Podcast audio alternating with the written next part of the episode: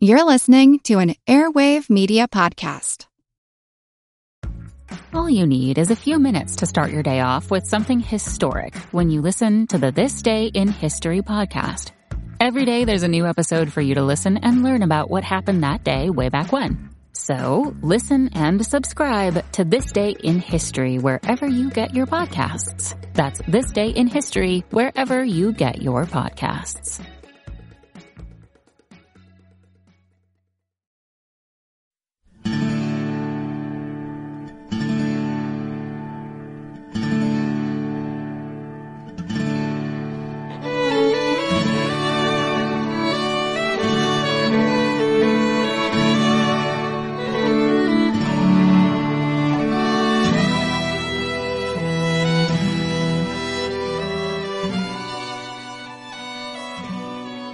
Hey everyone, welcome to the 43rd episode of our Civil War podcast. My name is Rich. And I'm Tracy. Hello, y'all. Welcome to the podcast. In the last episode, we followed a bit of a rabbit trail into the future to see what happened to Arlington, the home of Robert E. Lee and his family. So we hope y'all enjoyed that show.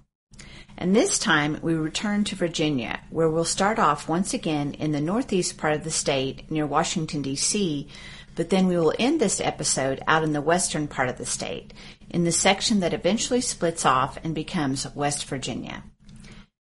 On May 28, 1861, a few days after Union forces secured that foothold on the Virginia side of the Potomac River across from Washington, D.C., Brigadier General Irvin McDowell crossed the river to formally assume command of the Department of Northeastern Virginia.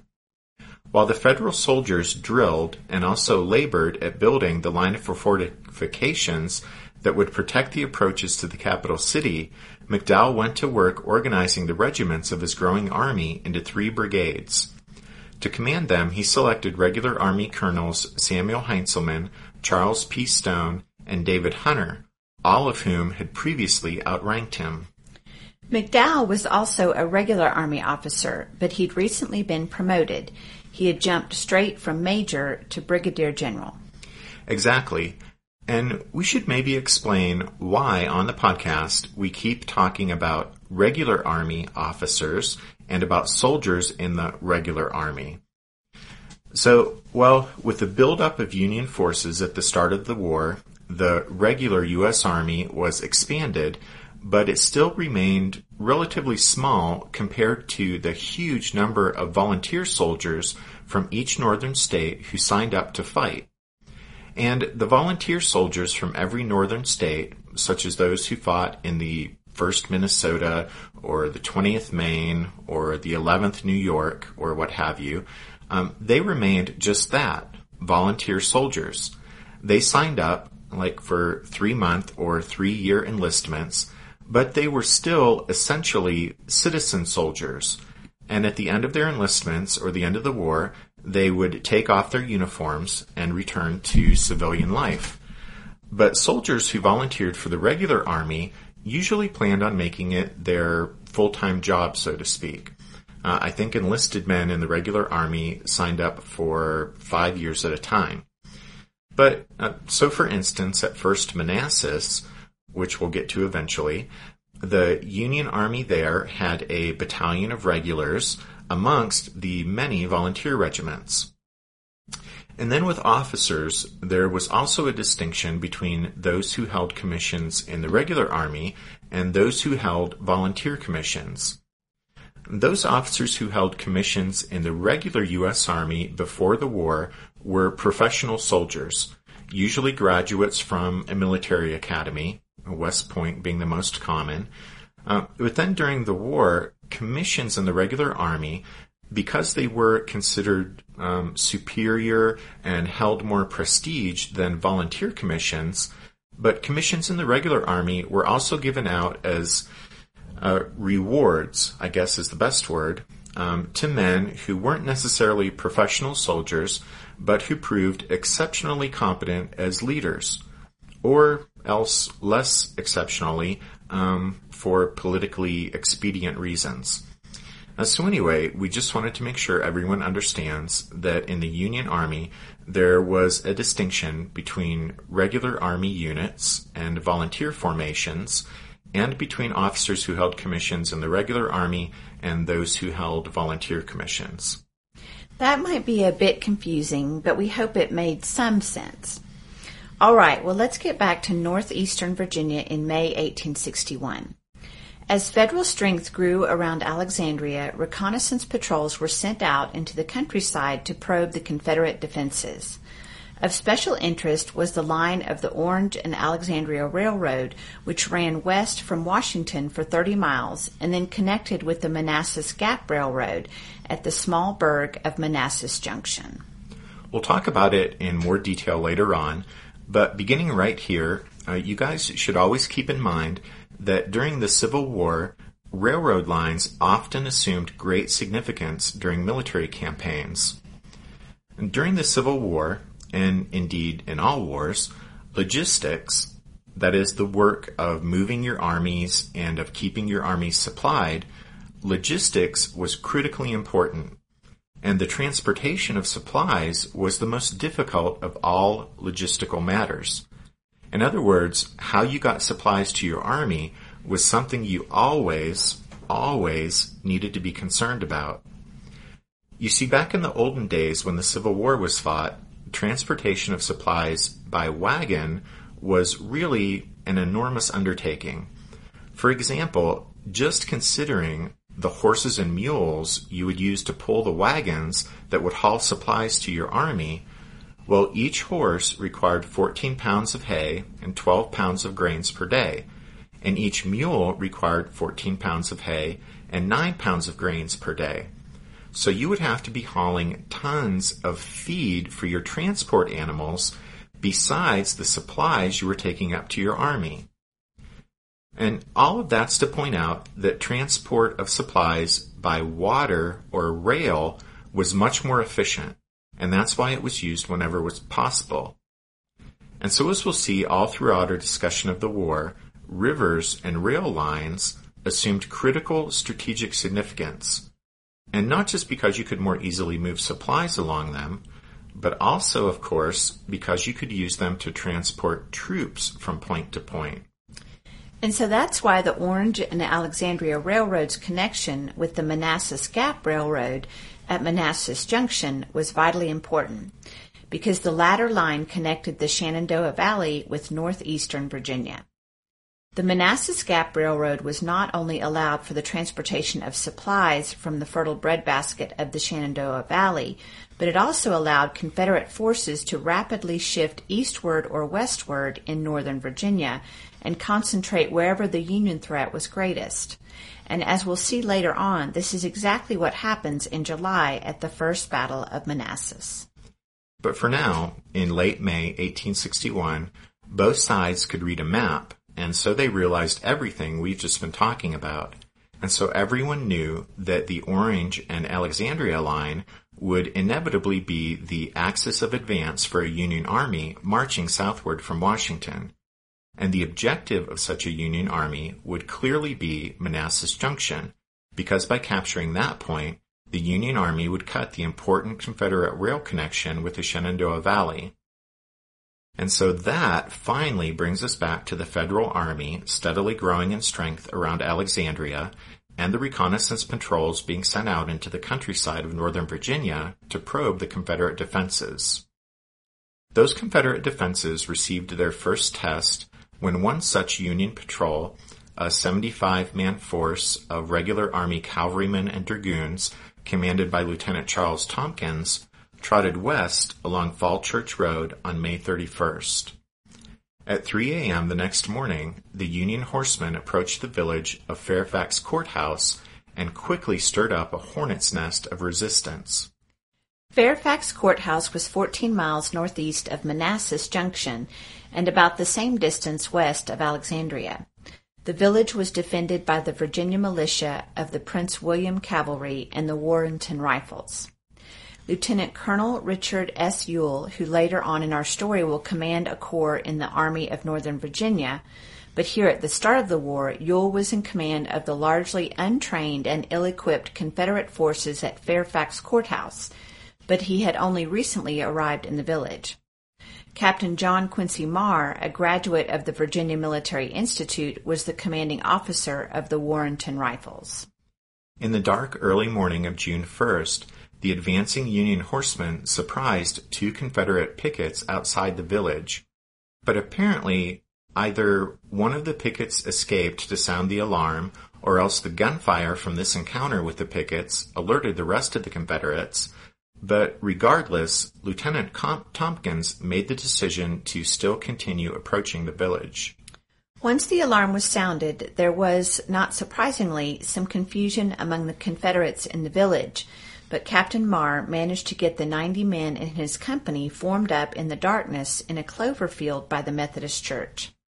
But then, as most of the Confederate cavalrymen fled the approaching Union horse soldiers, and in their defense the 120 Southern horsemen had few firearms and little ammunition.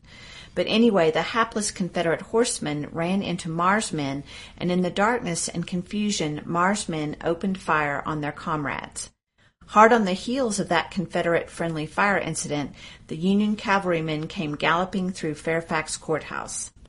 As the Federal horse soldiers charged through the village, they randomly fired right and left, and sometime in the midst of that shooting, Captain Marr was hit, because after that first charge, the Confederate infantrymen couldn't find their commander. His body would be found in the clover field later that morning, and so John Quincy Marr was the first Confederate officer to be killed in action during the Civil War. One has to question Lieutenant Tompkins' decision to charge into the village in the darkness and facing an unknown number of the enemy.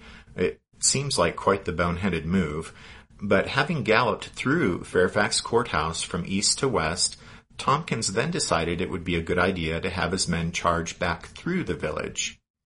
In the meantime, though, 64-year-old former Virginia Governor William Extra Billy Smith who just happened to be spending the night in the village, hooked up with Ewell and took charge of about 50 of Marr's now leaderless men and got them formed up again, facing westward, so that the Confederate infantrymen would be in position to stop the Union horsemen should they return.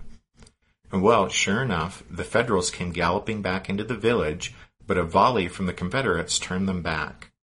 Even though they'd successfully repulsed that charge, Smith and Ewell realized that Confederate infantry weren't in the best defensive position possible. So they quickly moved back to another spot, there putting the men behind fences that lined both sides of the turnpike. And so when the Union cavalry came on for another try at escaping back through the village, heavy fire from the better positioned Confederates turned them back yet again. After exchanging fire with the Confederates, the Union cavalry then decided discretion was the best part of valor, since their attempts to bludgeon their way back through Fairfax Courthouse weren't working, and so they tore down some fences and escaped through the fields around the village. Judith McGuire, a resident of Fairfax Courthouse, had her slumber disrupted by the clash of arms that took place in her little village. McGuire watched as the Union troopers repeatedly attempted to fight their way back through the rebel line. Judith later recalled, quote, About three o'clock in the night we were aroused by a volley of musketry not far from our windows. Every human being in the house sprang up at once. We soon saw by the moonlight a body of cavalry moving up the street, and as they passed below our window, we were in the upper end of the village, we distinctly heard the commander's order, Halt! They again proceeded a few paces, turned, and approached slowly. In a few moments there was another volley, the firing rapid, and to my unpracticed ear there seemed the discharge of a thousand muskets. Then came the same body of cavalry rushing by in wild disorder. Oaths loud and deep were heard from the commander. They again formed and rode quite rapidly into the village. Another volley and another, then such a rushing as I never witnessed. While the balls were flying, I stood riveted to the window, unconscious of danger. When I was forced away, I took refuge in the front yard. Mrs. B was there before me, and we witnessed the disorderly retreat of 85 of the 2nd United States Cavalry before a much smaller body of our raw recruits. The Confederate casualties in this affair were one dead, two wounded, and five men captured by the Yankees. One of the wounded was Ewell. Sometime in the midst of the fighting, Ewell was hit in the shoulder, thus becoming the first Confederate field grade officer to be wounded in the war. Upon his return to the Federal lines, Lieutenant Tompkins reported that his patrol had faced over a thousand Confederates at Fairfax Courthouse, but in reality there were only about 210 men in the enemy force. Union losses were one dead, four wounded, including Lieutenant Tompkins, and one missing. They also had nine horses killed and four wounded. Quite incredibly, given his questionable judgment throughout this engagement, Tompkins, in 1893, 32 years after the fact, Tompkins was awarded the Medal of Honor. His citation reads, Twice charged through the enemy's lines and taking a carbine from an enlisted man, shot the enemy's captain. It should be noted that besides that citation, no other credible account or source credits Tompkins himself with shooting Captain Marr. But regardless, the skirmish at Fairfax Courthouse thus became the first action in the Civil War for which a Union officer was awarded the Medal of Honor. In 1904, a monument to John Quincy Marr was erected in front of the county courthouse, where it can still be seen today.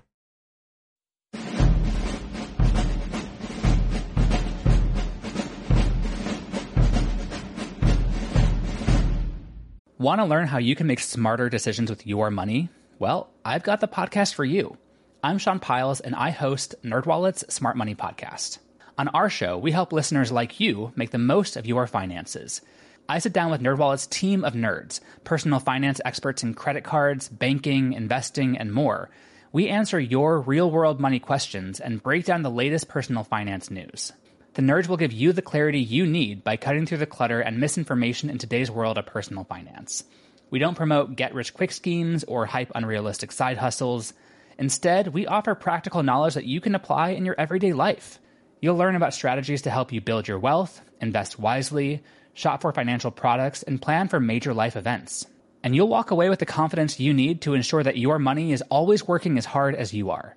So turn to the nerds to answer your real world money questions and get insights that can help you make the smartest financial decisions for your life. Listen to NerdWallet's Smart Money Podcast wherever you get your podcasts. History isn't black and white, yet too often it's presented as such. Grey History The French Revolution is a long form history podcast dedicated to exploring the ambiguities and nuances of the past. By contrasting both the experiences of contemporaries and the conclusions of historians, Grey History dives into the detail and unpacks one of the most important and disputed events in human history. From a revolution based on hope and liberty to its descent into the infamous Reign of Terror, there's plenty to discuss and plenty of grey to explore. One can't understand the modern world without understanding the French Revolution. So if you're looking for your next long form, binge worthy history podcast, one recommended by universities and loved by enthusiasts, then check out Grey History The French Revolution today, or simply search for the French Revolution. In this next part of the episode, we're leaving the area in northeastern Virginia, close to Washington, D.C., and we're heading out to the western part of Virginia. And again, a railroad line plays a significant factor in what happens as Union forces moved to secure the important Baltimore and Ohio Railroad. But those Union forces moved into Western Virginia for political as well as strategic reasons. Just to backtrack a bit, but it's important to remember that when Virginia's secession convention voted to leave the Union on April 17th, only five of 31 delegates from the state's western counties approved the secession ordinance. And then when the statewide referendum took place on May 23rd, voters in the same region rejected secession by a 3 to 1 margin. That overwhelming rejection of secession was really the culmination of a long-standing tension between eastern and western Virginia. According to the 1860 census, the 35 counties of Virginia west of the Shenandoah Valley and north of the Kanawha River contained a quarter of the state's white population. but slaves and slave owners were relatively rare among the small farmers who lived in the narrow valleys and steep mountainsides of western Virginia. The rugged region's culture and economy were more connected to nearby Ohio and Pennsylvania than to the faraway lowlands of eastern Virginia. The largest city in the region, Wheeling, was only 60 miles from Pittsburgh, but 330 miles from Richmond. For decades, the tough mountaineers of Virginia's western counties were underrepresented in the state legislature, and they nursed legitimate grievances against the tidewater aristocrats who governed the state. For example, slaves were taxed at less than a third of their market value, while all other property was taxed at full value. And the lion's share of internal improvements went to the eastern counties. In a later episode of the podcast, we'll talk more about the formation of the new state of West Virginia. But for now, just remember that in 1861, shortly after the start of the war, Union forces moved into Western Virginia for political as well as strategic re- reasons. Governor William Dennison of Ohio was particularly keen for Union forces to go to the aid of those Unionists in Western Virginia especially since doing so would push the border of the Confederacy away from southeastern Ohio. Like many other northern states, Ohio raised more regiments than called for in Abraham Lincoln's April 15th proclamation. In fact, Ohio raised so many regiments that the state was accorded a volunteer major generalcy by the War Department, and Governor Dennison wanted to give that commission to George Brinton McClellan. When the war broke out, McClellan, a West Point graduate and Mexican War veteran, was a civilian living in Cincinnati, serving as president of a railroad company.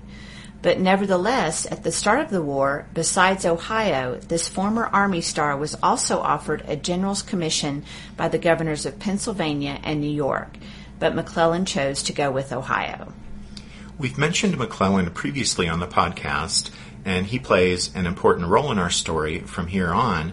But for right now, we want to keep moving forward, so we'll wait until the next episode to talk in more detail about McClellan's background.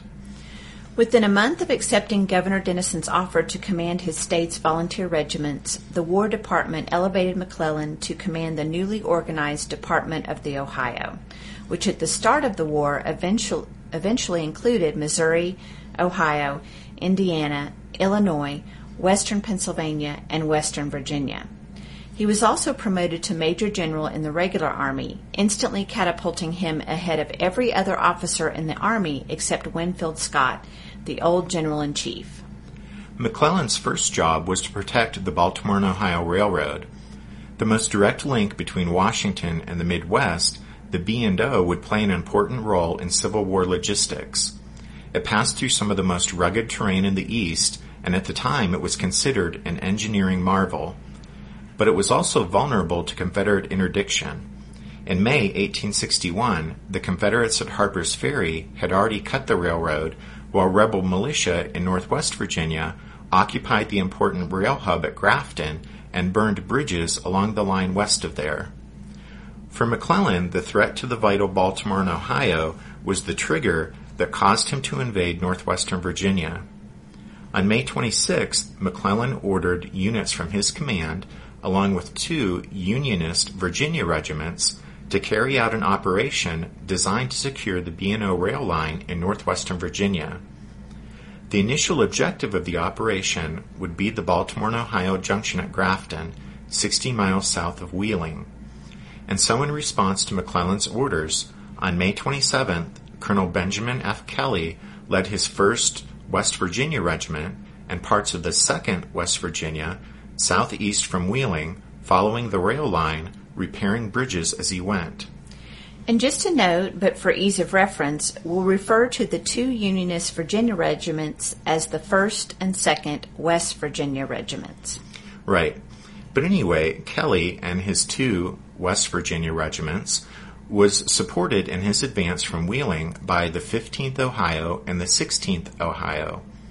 Meanwhile, another column, made up of the 14th and 18th Ohio regiments, crossed the Ohio River downstream at Parkersburg and marched eastward, advancing on Grafton following the line of the Northwestern Virginia Railroad. Over on the Confederate side, Colonel George A. Porterfield, a VMI graduate, quickly learned of the Union advance and decided to withdraw his small command from Grafton. Porterfield had been sent west to Grafton by Robert E. Lee, who confidently predicted that Porterfield would be met by 5,000 recruits eager to enlist in the Confederate Army.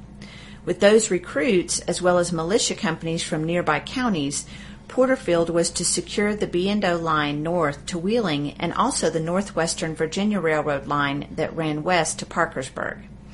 But Lee's optimistic estimate in no way matched the reality that Porterfield found in northern northwestern Virginia. As we've already mentioned, enthusiasm for secession in the region was at best lukewarm, and so Porterfield found that only a handful of recruits and militiamen answered his call to arms.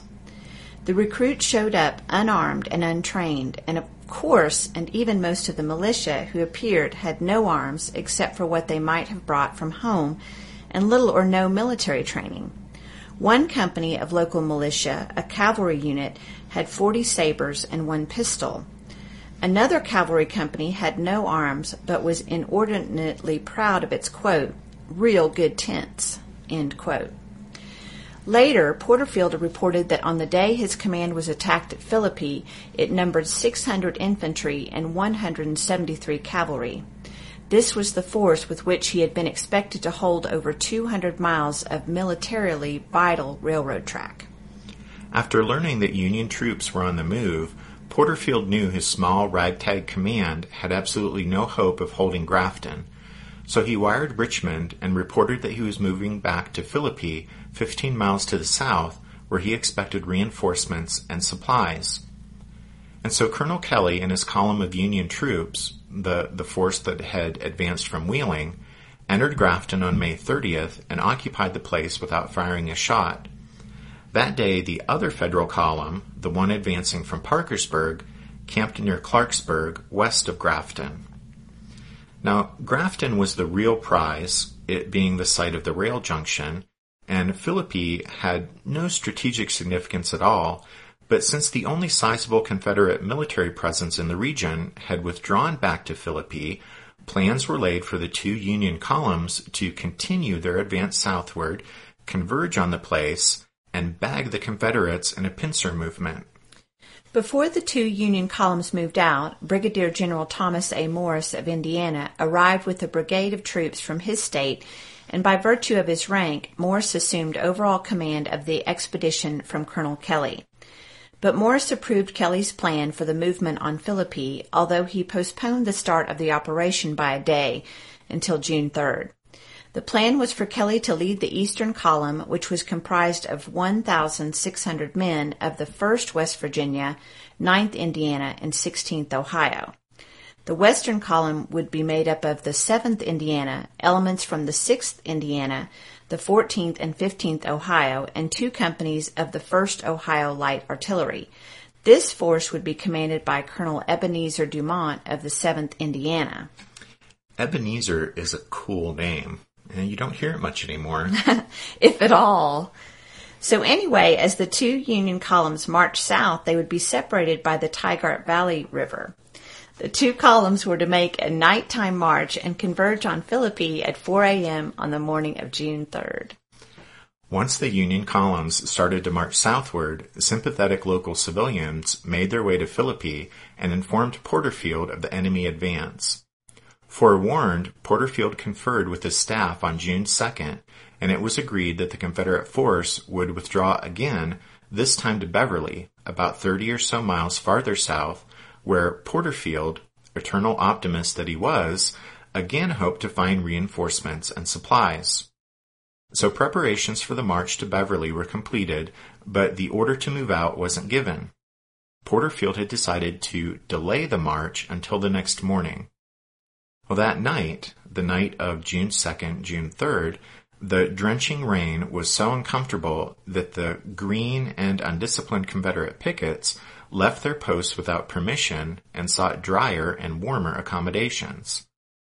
And so, as over 3,000 federal troops marched through the dark and stormy night, converging on Philippi, the Confederate force there was about to be caught with its pants down. An officer at the house being used as the Confederate headquarters looked out a window into the darkness and pouring rain and exclaimed, Hell, any army marching tonight must be made up of a set of damned fools.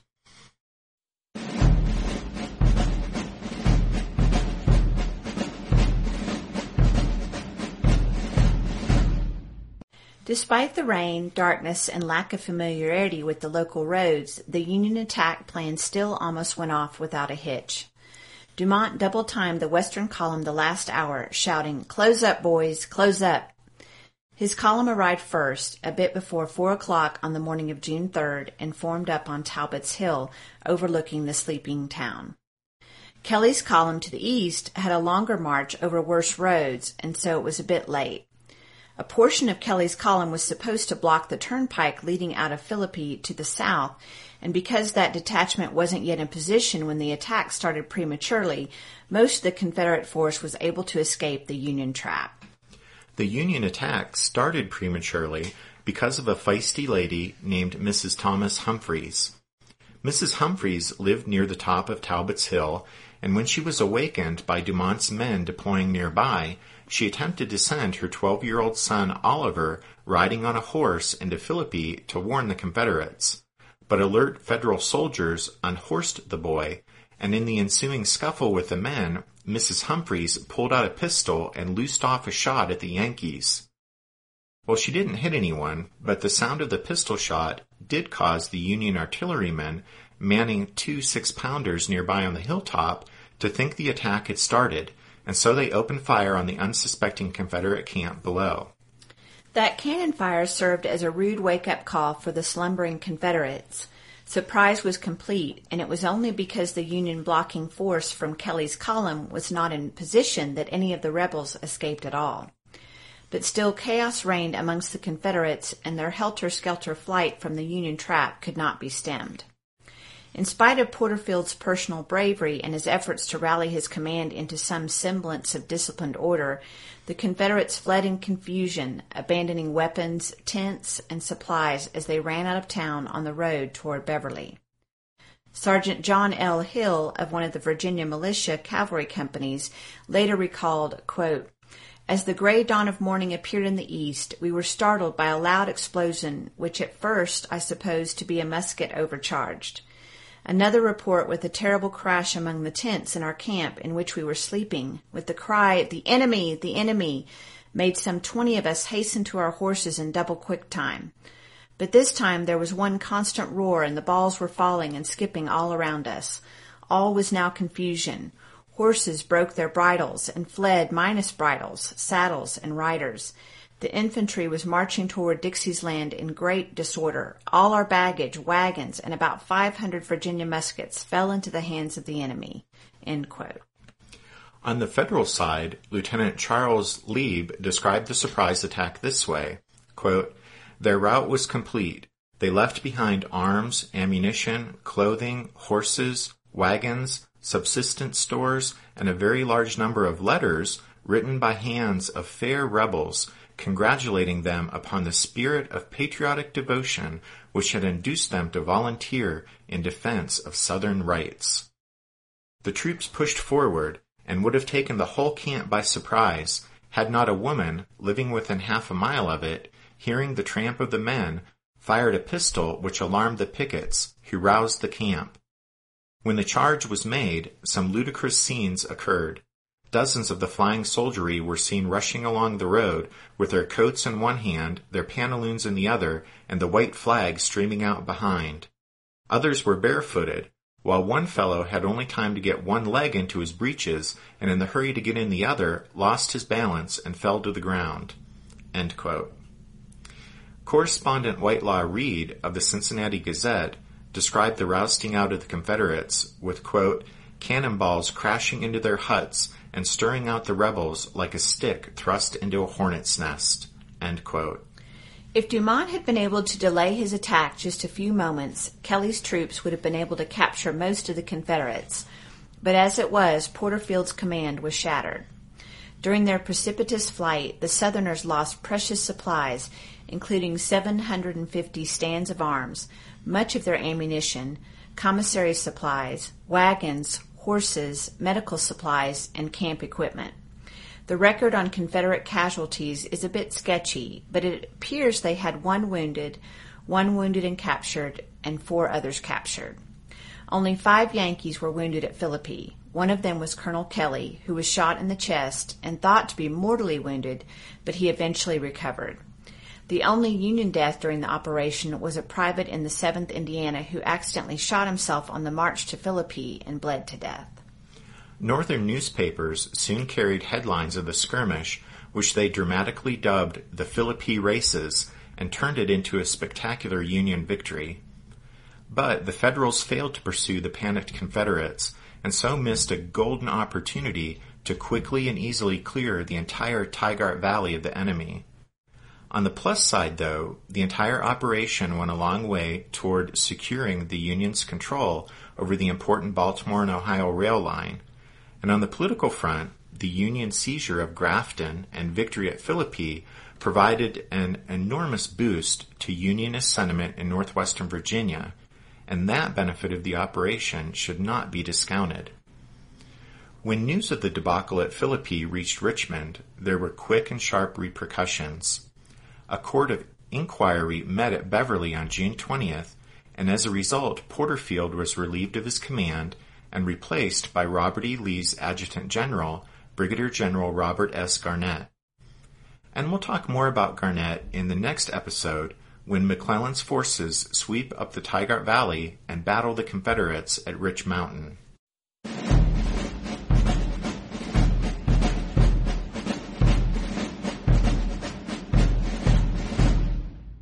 These small scale clashes and skirmishes at the beginning of the Civil War would hardly have garnered much notice at all if they had taken place later on in the war, when butchery was taking place on a large scale in monumental battles and campaigns. But since these clashes and skirmishes did take place at the beginning of the war, when the horrific casualties and monumental battles and campaigns of later on were still unimaginable, these early engagements took on a significance of their own, especially in the public mind. And of course, to those who took part in them, these first clashes were notable and of great consequence on a personal level. A great example of this can be found at Philippi, where an 18 year old Confederate soldier named James Edward Hanger was wounded by one of the first Union cannonballs fired from up on Talbot's Hill. Hanger had been an engineering student at Washington College now Washington and Lee University, but he left his studies to join two of his brothers who had already enlisted in the Confederate cavalry. James had only arrived in Philippi on June 1st, and just two days later, on the morning of June 3rd, he was standing guard outside a barn that his cavalry unit was using as a stable when the Union attack started. Just after he rushed into the building, seeking protection from the incoming fire, a cannonball crashed through the wooden wall of the barn and smashed into James' leg. Lapsing in and out of consciousness, James was eventually discovered by the victorious Union soldiers. And then, for nearly an hour, Dr. James Robinson, a Union doctor, labored to amputate Hanger's leg at mid-thigh. It was the first amputation performed by a Union doctor during the Civil War. Despite the incredible loss of blood and unsanitary field conditions, James survived the amputation. As a prisoner of war, he convalesced under the care of Union doctors and nurses, and he was fitted with the standard artificial leg of that day, basically just an awkwardly fitting, heavy piece of wood. But then after two months in captivity, he returned home after a prisoner exchange, and he retreated to his room, emerging three months later in the fall of 1861. As he walked down the stairs, his surprised family saw that he had designed and built his own artificial leg. Whittled from barrel staves, it incorporated a double articulated extending knee, and the world for him and other amputees would never be the same. By custom fitting a prosthesis to make it more comfortable and designing it to restore natural functioning as completely as possible, Hanger created an artificial limb clearly superior to all others. James was commissioned by the Confederate government to make artificial limbs for other wounded soldiers. Originally based in Richmond, Virginia, Hanger's company grew rapidly, both during and after the Civil War. By 1888, the company had moved to Washington, D.C. and had branches in several other U.S. cities. World War I created the need for quality prostheses in Europe, and so Hanger's operations were expanded overseas. By the time of his death in 1919, James Hanger's company had branches in London and Paris. Today, Hanger Orthopedic Group is the world's leading provider of prosthetics and orthopedics. One Hanger patient is Aron Ralston, the hiker who became famous in 2003 after he amputated his right arm with a pocket knife to free himself from a fallen boulder. His story was made into the 2010 movie 127 Hours. Another Hanger patient is Winter, a bottlenose dolphin who lost her tail after she became entangled in a rope attached to a crab trap off the coast of Florida. Her story was made into the 2011 movie Dolphin Tale. Today, Winter lives at the Clearwater Marine Aquarium in Clearwater, Florida, and she swims normally with her silicone and plastic tail.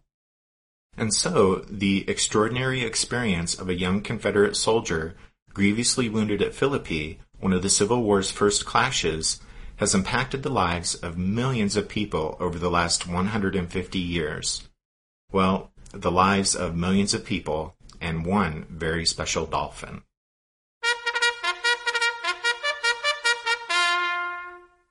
That means it's time for this episode's book recommendation. And our recommendation this time is An American Iliad, The Story of the Civil War by Charles Roland.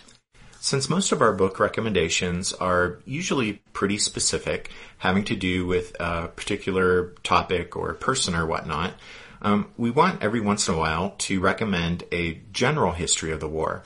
And so that's what this recommendation is. An American Iliad is one of the three or four general histories of the Civil War that we find ourselves constantly turning to for the bigger picture as we research and write the podcast. So that's An American Iliad, the story of the Civil War by Charles Roland. And as always, you can find all of our book recommendations on the podcast website, which is www.civilwarpodcast.blogspot.com. We want to thank y'all for continuing to give us those great five star ratings and reviews on iTunes. Thank you. That helps other people discover the podcast on iTunes. And thanks to everyone who's still joining our growing little community on Facebook. Just this past week, we went over uh, 300 likes, which we think is pretty cool. As I think we mentioned before, neither Tracy nor I had ever been on Facebook before we decided to start a history podcast. So these milestones make us ridiculously excited. And uh, Facebook is still the way most of you choose to communicate with us. Uh, we do hear from some of you through uh, Twitter and by email too, of course. But the majority of you who we've heard from have got in touch with us through Facebook. And then as we close, we want to thank each of y'all for listening to this episode of the Civil War 1861 to 1865, a history podcast. We hope you'll join us again next week when we cover more of the war's early action in Western Virginia. But until then, take care. Thanks everyone. Bye.